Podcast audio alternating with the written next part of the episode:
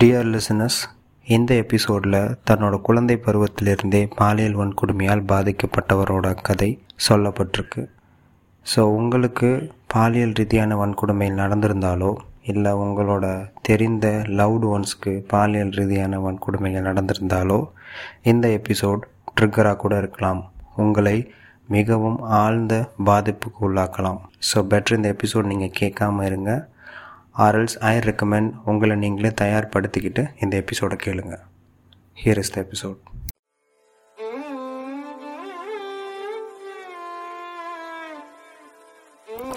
நான் தமிழ் நீங்கள் கேட்டுட்ருக்குது செக்ஸ் எஜுகேஷன் இன் தமிழ். இந்த எபிசோடை நீங்கள் எந்த நேரத்தில் எங்கே இருந்து thanks for choosing this episode யார் இந்த survivors child sexual abuse domestic violence sexual harassment toxic relationship toxic parenting இந்த மாதிரியான நிறையா வன்கொடுமைகளையும் தாண்டி அதை அனுபவித்து அந்த வழிகளோட நம்ம கூட வாழ்ந்துக்கிட்டு இருக்க நபர்களை தான் சர்வைவர்ஸ்னு சொல்லுவாங்க. ஒரு சில நேரத்தில் நம்மளே அறியாமல் அவங்கள நம்ம விக்டிம்னு சொல்லுவோம். ஆனால் சர்வைவர்ஸ்னு அவங்கள ரொம்ப மரியாதையாக அழைக்கிறது தான் மிகச்சரியான சொல். அசாமில் ஒரு செக்ஷுவல் அப்யூஸ் நடந்திருக்கு. பெங்களூரில் ஒரு அசால்ட் நடந்திருக்கு. பக்கத்தில் இருக்க கேரளாவில் ஒரு கொலை நடந்திருக்கு. இந்த மாதிரி அங்கே செக்ஷுவல் அப்யூஸ் நடந்திருக்கு இங்கே செக்ஷுவல் அப்யூஸ் நடந்திருக்கு அமெரிக்காவில் நடந்திருக்கு பிரிட்டனில் நடந்திருக்கு வெளியூரில் நடந்திருக்கு நம்ம ஊரில் நடந்திருக்கு. இப்படிலாம் நம்ம பேசிக்கிட்டு இருக்கும்போது நம்ம வீட்டுக்குள்ளே இருக்க ஒரு குழந்தையோட குரல் எப்படி இருக்கும் தெரியுமா? எனக்கும் தானே நடந்துச்சு. அதை பற்றி ஏன் யாருமே கேட்க மாட்றீங்க அம்மா மாமா தப்பாக தொட்டாங்க நான் வந்து உங்ககிட்ட சொன்னேன் தானே. அப்போ நீங்கள் யாருக்கிட்டையும் சொல்லக்கூடாதுன்னு சொன்னீங்க? அப்படின்னு ஒரு ஆதங்கத்தோடு இருக்கும். அப்படி மறைக்கப்பட்ட மறக்கப்பட்ட குரல்களை எனது குரல் மூலமாக உங்கள் செவிகளுக்கு கொண்டு வரது தான் இந்த சர்வைவர் சீரீஸ். இந்த முதல் எபிசோடில் சென்னையை சேர்ந்த ஒரு தோழியின் குழந்தை பருவத்தில் நடந்த பாலியல் வன்கொடுமை பற்றின உண்மையான கதைகளை தான் நான் உங்களுக்கு சொல்ல போகிறேன் இந்த கதைகளை பற்றி அவங்க என்கிட்ட ஷேர் பண்ணும்போது நம்ம ஒரு ஃபோன் கால் எடுத்து பேசலாமா அப்படின்னு தான் நான் கேட்டேன். ஃபோனில் நான் சொல்லிக்கிட்டு இருக்கும்போதே அழுதுருவேன். என்னால் கம்ப்ளீட்டாக சொல்ல முடியாதுன்னு நான் நினைக்கிறேன். நான் வேணால் உங்களுக்கு வாட்ஸ்அப்பில் டெக்ஸ்ட்டை அனுப்பிடவான்னு கேட்டாங்க. அந்த கதைகளை அவங்களால அவங்க வாயால் கூட சொல்ல முடியலை. அப்போவே எனக்கு அவங்களோட வழிகள் தெரியப்பட்டுச்சு.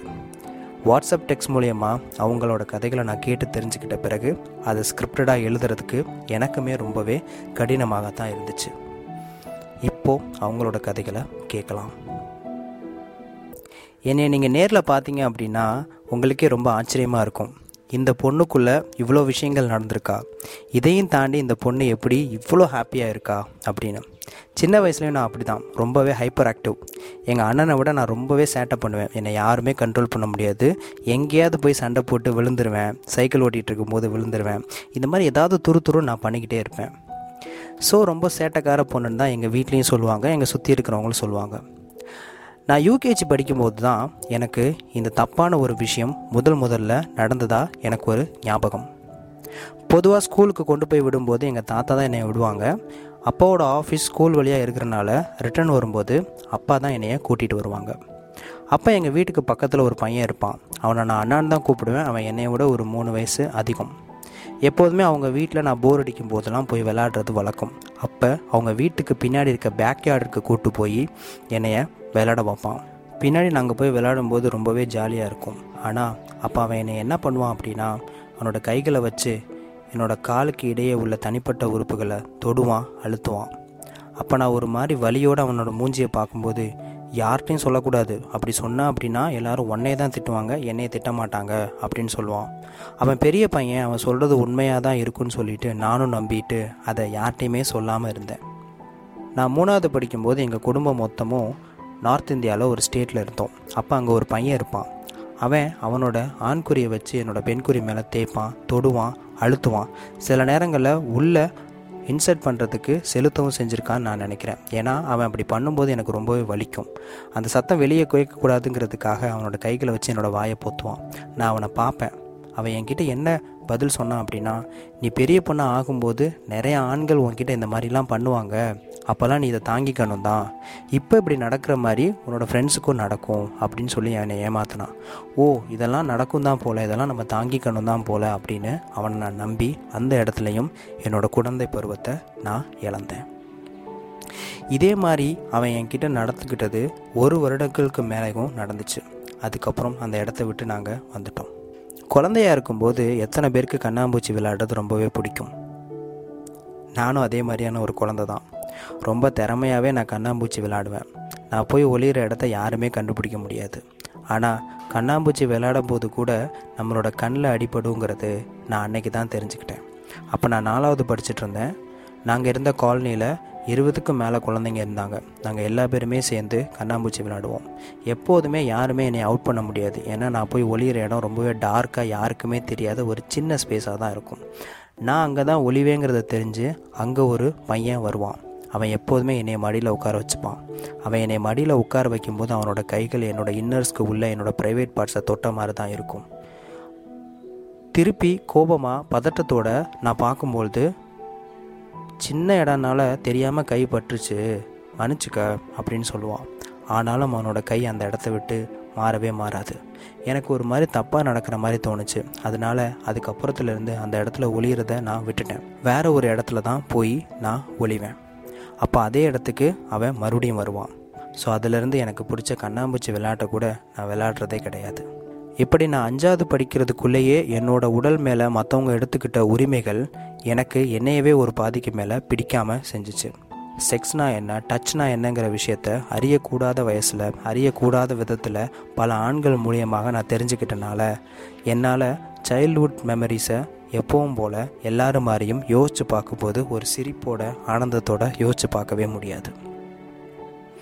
இந்த நிகழ்ச்சி நான் பியூபர்ட்டி அட்டன் பண்ணுறதுக்கு மூணு நாளைக்கு முன்னாடி கூட நடந்துச்சு. எங்கள் வீட்டில் ஒரு பெரிய ஹால் எல்லா பேருமே அந்த ஹாலில் தான் தூங்குவோம். அப்போ நான் தூங்கிக்கிட்டு இருக்கும்போது பக்கத்தில் இருந்த யாரோ ஒரு நபர் என்னோட மார்பகத்தை பிடிச்சி கசக்குறாங்க. உடல் முழுவதும் கையை வச்சு அழுத்துறாங்க. தொடக்கூடாத தனிப்பட்ட இடத்துல தொடுறாங்க. எனக்கு அது யாருன்னே அந்த கூட்டத்தில் தெரியல. உடனே அழுதுகிட்டு எழுந்து போய் வேறு ஒரு தனிப்பட்ட ரூமில் போய் நான் தூங்கிட்டேன்.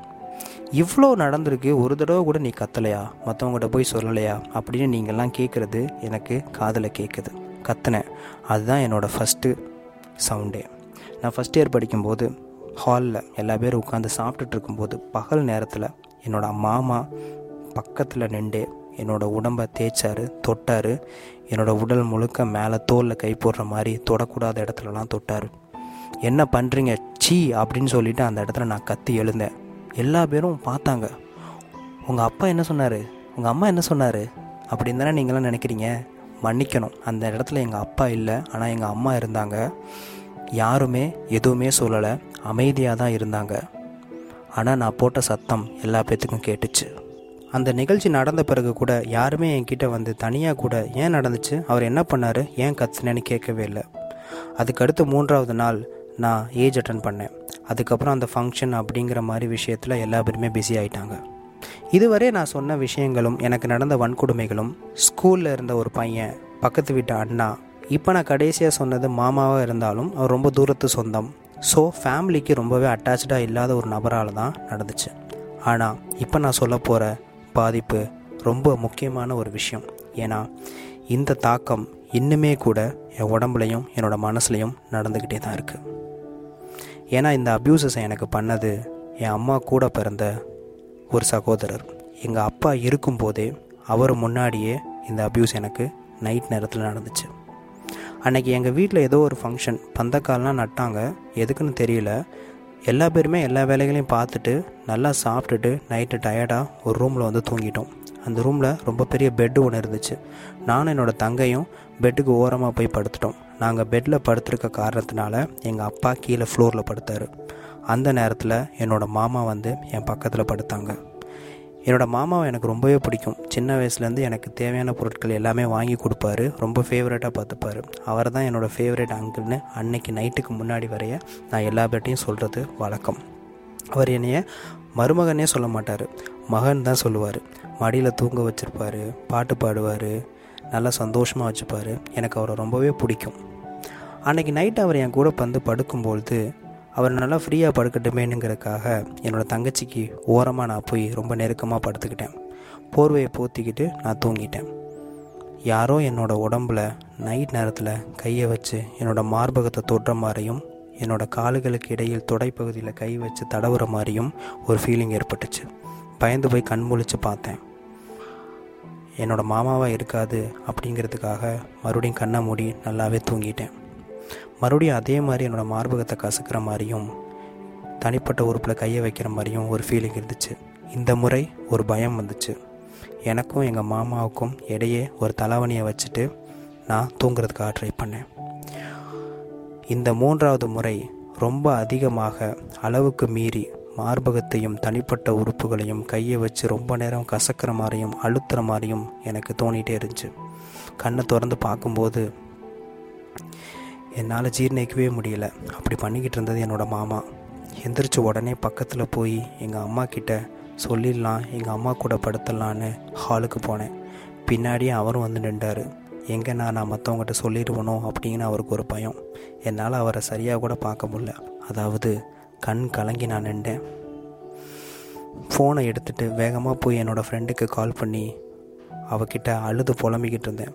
என்னோடய ஃபேவரட் மாமா என்கிட்ட இப்படி நடந்துக்கிட்ட பிறகு அன்றைக்கி நிறையா விஷயங்கள் என்னால் ரிலேட் பண்ணிக்க முடிஞ்சுச்சு இதுவரையே என்னோடய மாமா அவரோட மடியில் என்னை உட்கார வச்சுருக்காரு கட்டி பிடிச்சிருக்காரு ஃபோட்டோ எடுக்கும்போது தோளில் கை போட்டிருக்காரு கழுத்தை சுற்றி கை நிறையா தடவை அவர் போட்டிருக்காரு.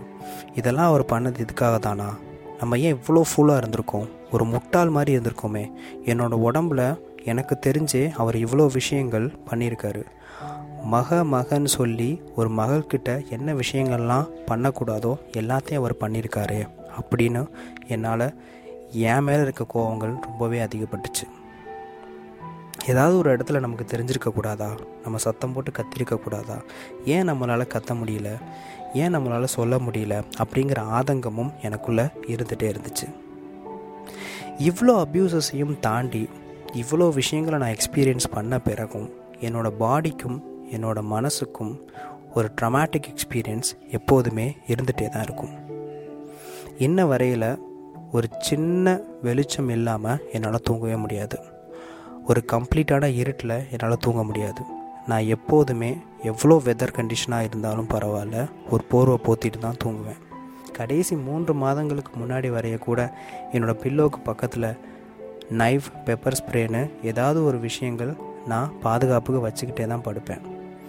தூங்கிக்கிட்டு இருக்கும்போது பதறி போய் எந்திரிச்ச இரவுகள் நிறையா இருக்குது நான் தூங்கிக்கிட்டே இருப்பேன் ஏசி ஓடிட்டே இருக்கும். ஆனாலும் என்னோடய பாடி திடீர்னு பேனிக் ஆகி வேர்த்திருக்கும் அதுக்கான காரணங்கள் எனக்கு என்னென்னு இதுவரை தெரியவே இல்லை. உங்கள் வீடு தான் உங்களுக்கு ரொம்பவே சேஃபான ஒரு இடம். எவ்வளோ பிரச்சனைகளாக இருந்தாலும் வீட்டுக்கு வந்து ஹாப்பியாக இருக்கணும்னு தான் நாம் நினப்போம். ஆனால் என்னோடய அப்யூசர்ஸ்லேயே ரொம்ப அதிகமான தாக்கத்தை கொடுத்த என்னோடய சொந்த மாமா எங்கள் வீட்டுக்கு டெய்லி வருவார் தினசரி காலையில் சில டைம் அவர் மூஞ்சியில் தான் முழிக்கிற மாதிரி இருக்கும். இந்த கஷ்டத்தெல்லாம் தாண்டி இந்த வழிகளெல்லாம் தாண்டி இந்த ட்ராமா எக்ஸ்பீரியன்ஸ்லாம் தாண்டி இன்றைய நாள் நல்ல நாளாக போகட்டும்னு கண்ணை முழித்து பார்க்கும்போது உங்கள் வீட்டில் உங்களுக்கு முன்னாடியே அந்த அப்யூசர் இருந்தால் உங்களுக்கு எப்படி இருக்கும்? இதுதான் என்னோடய தினசரி வாழ்க்கையே. சில நேரங்களில் அவருக்கு சோறு போட்டு பரிமாறுற மாதிரியான கஷ்டங்கள்லையும் என்னோடய வீட்டில் என்னைய தள்ளுவாங்க. அப்யூஸ்லேயே மிகவும் கொடூரமானது என்னென்னா நம்ம வீட்டுக்குள்ளேயே ஒரு அப்யூசரை வச்சுக்கிட்டு நம்ம தினசரி அவங்களோட முகத்தை பார்த்துக்கிட்டு சிரித்த மாதிரி சந்தோஷமாக இருக்கிற மாதிரி நடிக்கிறது தான் அதுதான் தினமும் இங்கே எனக்கு நடந்துக்கிட்டே இருக்குது இந்த சென்னையை சேர்ந்த தோழியோட வாழ்நிலை இப்போ எப்படி இருக்குன்னு கேட்டிங்கன்னா ரொம்பவே வித்தியாசமானது. ஏன் வித்தியாசமானதுன்னு சொல்கிறேன் அப்படின்னா ஒரு விஷயத்தை பார்க்கும்போது நமக்கு ட்ராமா இருக்குது அப்படின்னா அந்த விஷயத்தை மறுபடியும் நம்ம பண்ணவே மாட்டோம். ஃபார் எக்ஸாம்பிள் போலீஸ் ஆஃபீஸரை பார்க்கும்போது நமக்கு பயமாக இருக்குது அப்படின்னா முடிஞ்ச அளவுக்கு நம்ம போலீஸ் ஆஃபீஸரை பார்க்குறத தவிர்ப்போம். ஆனால் இந்த தோழி இப்போ தனக்கு நடந்த பாலியல் வன்கொடுமை மற்ற குழந்தைங்களுக்கு நடந்துடக்கூடாது அப்படிங்கிற ஒரு நம்பிக்கையோட குழந்தைங்களுக்காக ஒர்க் பண்ணிகிட்ருக்காங்க அதாவது குழந்தைங்களுக்கு நடக்கிற பாலியல் வன்கொடுமையில் இருந்து குழந்தைங்களை எவ்வளோ தூரம் காப்பாற்றலாங்கிறதுக்காக அவங்க ஒர்க் பண்ணிகிட்ருக்காங்க இன்னுமே கூட அந்த கதைகளை அவங்க என்கிட்ட சொல்லும்போது என்னோடய மாமா மாதிரி என்னோடய அப்யூசர் யாராவது மாதிரி ரோட்லேயோ வீட்டில் இல்லை டிவியில் முகங்கள் தெரிஞ்சாலும் எனக்கு அந்த பயம் இருந்துகிட்டே தான் இருக்குது பொதுவாக குழந்தைங்களுக்கு நான் நடத்தும் போது என்னோடய ஸ்டோரிஸை நான் சொல்லவே மாட்டேன். ஏன்னா சொல்லும்போது எனக்கு ஒரு மாதிரி பதட்டம் வந்து பேனிக் ஆகிட்டேன் அப்படின்னா அந்த என்டையர் செஷனை என்னால் நல்லா எடுத்துகிட்டு போக முடியாதோ அப்படின்னு நான் நினைப்பேன். சைல்டுஹுட்டில் சைல்டு செக்ஷுவல் அப்யூஸ் எக்ஸ்பீரியன்ஸ் பண்ண ஒரு குழந்த மேலே ஒரு நெகட்டிவ் எனர்ஜி இருந்துகிட்டே தான் இருக்கும் போல். ஸோ அடுத்தடுத்து அவங்களுக்கு ரிப்பீட்டட் அப்யூசஸ் நடக்கிறதுக்கான வாய்ப்புகள் ரொம்பவே அதிகம் தான் நான் நினைக்கிறேன். இதை என்னோடய செல்ஃப் எக்ஸ்பீரியன்ஸில் தான் நான் உங்களுக்கு சொல்கிறேன் ஏன் அப்படின்னா அடுத்தடுத்து அப்யூசஸ் எனக்கு நடந்துகிட்டே இருந்தது. ரோட்டில் நடந்து போயிட்டுருக்கும்போது பெங்களூரில் எனக்கு தெரியாத ஒரு நபர் திடீர்னு என் முன்னாடியே மாஸ்டர்பேஷன் பண்ணது. கோயிலெல்லாம் நடக்குமா அப்படின்னு நினச்சிட்டு இருக்கும்போது திருப்பதி போயிட்டுருக்கும்போது என்னோடய மார்பகத்தை யாரோ ஒருத்தவங்க தொட்டு கசக்குனது. பஸ்ஸில் ட்ரெயினில் இப்போ கூட ரீசண்டாக ரெண்டாயிரத்தி இருபது ஜனவரி மாதம் நாங்கள் ஒரு ஸ்கூல்ஸ்க்கு போயிட்டு ஆஃப்டர்நூன் லஞ்சுக்காக ஒரு ஹோட்டலில் தேடிட்டு இருக்கும்போது அங்கே ரொம்ப பெரிய கூட்டம். அங்கே ஒரு லேடி ஆமாம் ஒரு பொண்ணு என்னை நோக்கி வந்துகிட்டே இருந்தாங்க. திடீர்னு என்னோடய மார்பகத்தில் கையை வச்சு திடீர்னு கசக்கி கிள்ளிட்டு போயிட்டாங்க. அந்த வழி எனக்கு அன்றைய நாள் முழுவதுமே இருந்துச்சு. ஸோ அதனாலே எனக்கு பப்ளிக் இடத்துல ட்ரெயின் பஸ்ஸுங்கிற மாதிரியான விஷயங்கள் பார்க்கும்போது பயம் இருந்துகிட்டே தான் இருக்கும். ஆனால் இதெல்லாம் யோசித்து பார்க்கும்போது இந்த வழிகளும் பயங்களும் என்னையை தூக்கி சாப்பிட்ருச்சு அப்படின்னா என்னோடய தினசரி வாழ்க்கை என்னால் ஓட்ட முடியாதுங்கிறது எனக்கு தெரிய வந்து தான் என்னால் முடிஞ்ச அளவு என்னை நானே ப்ரிப்பேர் பண்ணிக்கிட்டு என்னை நானே கொஞ்சம் கான்ஃபிடண்ட்டாக ஆக்கியிருக்கேங்கிறது தான் உண்மை. ஸோ இந்த மாதிரியான நினைவுகள் நிகழ்வுகள் உங்களுக்கு நடந்துருந்துச்சு அப்படின்னா இன்னுமே நடந்துக்கிட்டு இருக்கு அப்படின்னா இதுக்கு நீங்கள் காரணமே கிடையாது. எக்காரணத்தும் கொண்டும் உங்கள் மேலே தான் காரணம்னு யாராவது சொன்னாங்கன்னா அதை நம்பாதீங்க. அதை விட்டு வெளியே வர்றதுக்கான வாய்ப்புகள் நிறையவே இருக்குங்கிறத நீங்கள் நம்புங்க. இவ்வளோ ட்ராமா எக்ஸ்பீரியன்ஸையும் தோழி கடந்து இப்போ முடிஞ்சளவு அவங்கள அவங்களே ஸ்ட்ராங்காக ஆக்கியிருக்காங்கங்கிறது தான் இந்த எபிசோடில் உங்கள் எல்லா பேத்துக்கும் நான் சொல்லிக்க வேண்டிய ஒரு விஷயம். இந்த தோழியின் கதை இந்த தமிழ்நாட்டில் இந்த நாட்டில் இந்த எல்லா உலகத்தில் ஏதோ ஒரு மூலையில் இருக்க ஏதோ ஒரு நபருக்கு ஒரு பாசிட்டிவான வைப்ரேஷனையும் இல்லை இவ்வளோ கஷ்டங்கள் இருந்தாலும் இதையும் தாண்டி நான் வெளியே வந்துடுவேன் அப்படிங்கிற மாதிரியான ஒரு நம்பிக்கையும் கொடுத்துச்சு அப்படின்னா அதுதான் என்னோடய ரியல் சக்ஸஸாக நான் நினைக்கிறேன். இப்படி தன்னோட கதைகளை என்கிட்ட ஷேர் பண்ணிக்கிட்ட தோழியின் குரல் மூலியமாக உங்களுக்கு ஒரு சில வார்த்தைகள். ஹலோ ஹலோ என் கதையை தான் எல்லாரும் கேட்டுட்டு இருக்கீங்கன்னு நினைக்கும் போது ஸ்ட்ராங்காக இருக்கோமேனு சந்தோஷப்படவா? இல்லை நமக்கு இப்படி ஆச்சேன்னு வருத்தப்படவான்னு சத்தியமாக எனக்கு தெரியல. எல்லாரும் கிளாஸ் ஏற ஏற மெமரிஸ் எடுத்துகிட்டு போவாங்க. நானும் டிஃப்ரெண்ட்லாம் இல்லை. என்னன்னா அந்த மெமரிஸ் எல்லாம் நைட் மேர்ஸாக வச்சு இவ்வளோ நாள் ட்ராவல் பண்ணியிருக்கேன் அட் சம் பாயிண்ட் எல்லாருக்குமே தோணியிருக்கும் இவ்வளோ நடந்தப்போ என் பேரண்ட்ஸ் கிட்ட சொல்லலைன்னு. சொன்னேன். பேரண்ட்ஸ் பாட்டி அண்ணான்னு எல்லார்கிட்டயும் சொன்னேன். ஆனால் ஏண்டா சொன்னோன்னு ஆயிடுச்சு. கிடைச்ச ரிப்ளைஸ் அப்படி. நிஜமாவா? தெரியாமல் பண்ணியிருப்பாரு பொண்ணுன்னா பொறுத்து போகணும். வேற வழி இல்லை. வெள்ளலாம் சொல்லாதம்மா. இதெல்லாம் மறந்துருமா இதெல்லாம் தான் எனக்கு வந்த ரிப்ளைஸ் இப்படி இருந்தா நம்ம ஹீல் ஆகுது ரொம்ப கஷ்டம்னு நல்லாவே தெரிஞ்சு போச்சு. அட்லீஸ்ட் நம்ம சர்க்கிள்லையோ இல்லை நமக்கு தெரிஞ்ச குழந்தைக்கு இப்படி ஆகக்கூடாதுன்னு இந்த ஃபீல்டுக்குள்ளேயே கம்ப்ளீட்டாக வந்துட்டேன். அதுதான் என்னோட ஃபர்ஸ்ட் ஸ்டெப் டு ஹீலிங் இந்த இன்சிடென்ட்ஸ் பற்றி அடிக்கடி பேசினா இல்லை இது மாதிரி நிறைய கேட்டால் ட்ரிகர் ஆகும்னு சொல்லுவாங்க. நிறைய பேருக்கு அப்படி தான் இருக்கும் ஆனால் எனக்கு கொஞ்சம் ஆப்போசிட் ஒரு ஹீலிங் ஸ்ட்ராட்டஜியே என்னை வச்சே நான் கற்றுக்கிட்டேன் டெய்லி பேசிஸில் என் ஒர்க்கில் எனக்கு at least fifteen to twenty cases இப்படி வரும். நான் பர்சனலாகவே டீல் பண்ணுவேன். என்னோட முதல் வெற்றியே இங்கே எந்த இடத்துலையும் நான் ட்ரிகர் ஆனதே இல்லை. அப்போ தான் ரியலைஸ் பண்ணேன் நம்ம ஃபியரை நம்ம தான் ஃபேஸ் பண்ணி ஆகணும். நம்மளே நினைக்காம யார் எவ்வளோ சொன்னாலும் ஆதரிச்சாலும் கவுன்சிலிங் கொடுத்தாலும் நம்ம ஹீல் ஆக முடியவே முடியாது. ஸோ நான் டீல் பண்ணுற எல்லா குழந்தைங்களையும் இன்னொரு நானாக நினச்சி அவங்கள எக்விப் பண்ணுறேன் ஹீல் பண்ணுறேங்கிற பேரில் பேரலாக என்னை நானே ஸ்ட்ராங் ஆக்கிட்டு வந்திருக்கேன். ஸோ அப்போ நீ ஃபுல்லாக ஹீல் ஆயிட்டியாமா அப்படின்னு கேட்டால் நோ நிறைய ட்ராமா நிறைய ட்ரிகர்ஸ் நிறைய இருந்துகிட்டே தான் இருக்குது இவ்வளோ இருந்தாலும் one thing that keeps me moving is I am not alone எவ்வளோ பேர் இருக்காங்க பேச வெண்ட் அவுட் பண்ண டைவர்ட் பண்ண யூட்டிலைஸ் பண்ணிக்கோங்க. இந்த சுவடுகள் காயங்களுக்கான மருந்து எல்லாமே அதிலே தான் இருக்கு. என் ஸ்டோரி கேட்டு நிறைய பேர் ட்ரிகர் ஆகியிருக்கலாம். நீங்கள் யாராக இருந்தாலும் சரி எங்கே இருந்தாலும் சரி don't victimise yourself we all are survivors most importantly you are not alone இதே மாதிரி உங்கள் கதைகள் எங்கேயோ இருக்க ஒரு குழந்தைக்கு அடைச்ச இந்த அண்ணா இவ்வளோ கஷ்டப்பட்டிருந்தாலும் வெளியே வந்துட்டாங்களே அடைச்ச. இந்த அக்கா எவ்வளோ கஷ்டப்பட்டிருந்தாலும் பாசிட்டிவாக கான்ஃபிடெண்ட்டாக இருக்காங்களே அப்படிங்கிற ஒரு நம்பிக்கையை கொடுக்குறோம் நீங்கள் நினச்சிங்க அப்படின்னா always remember you are not alone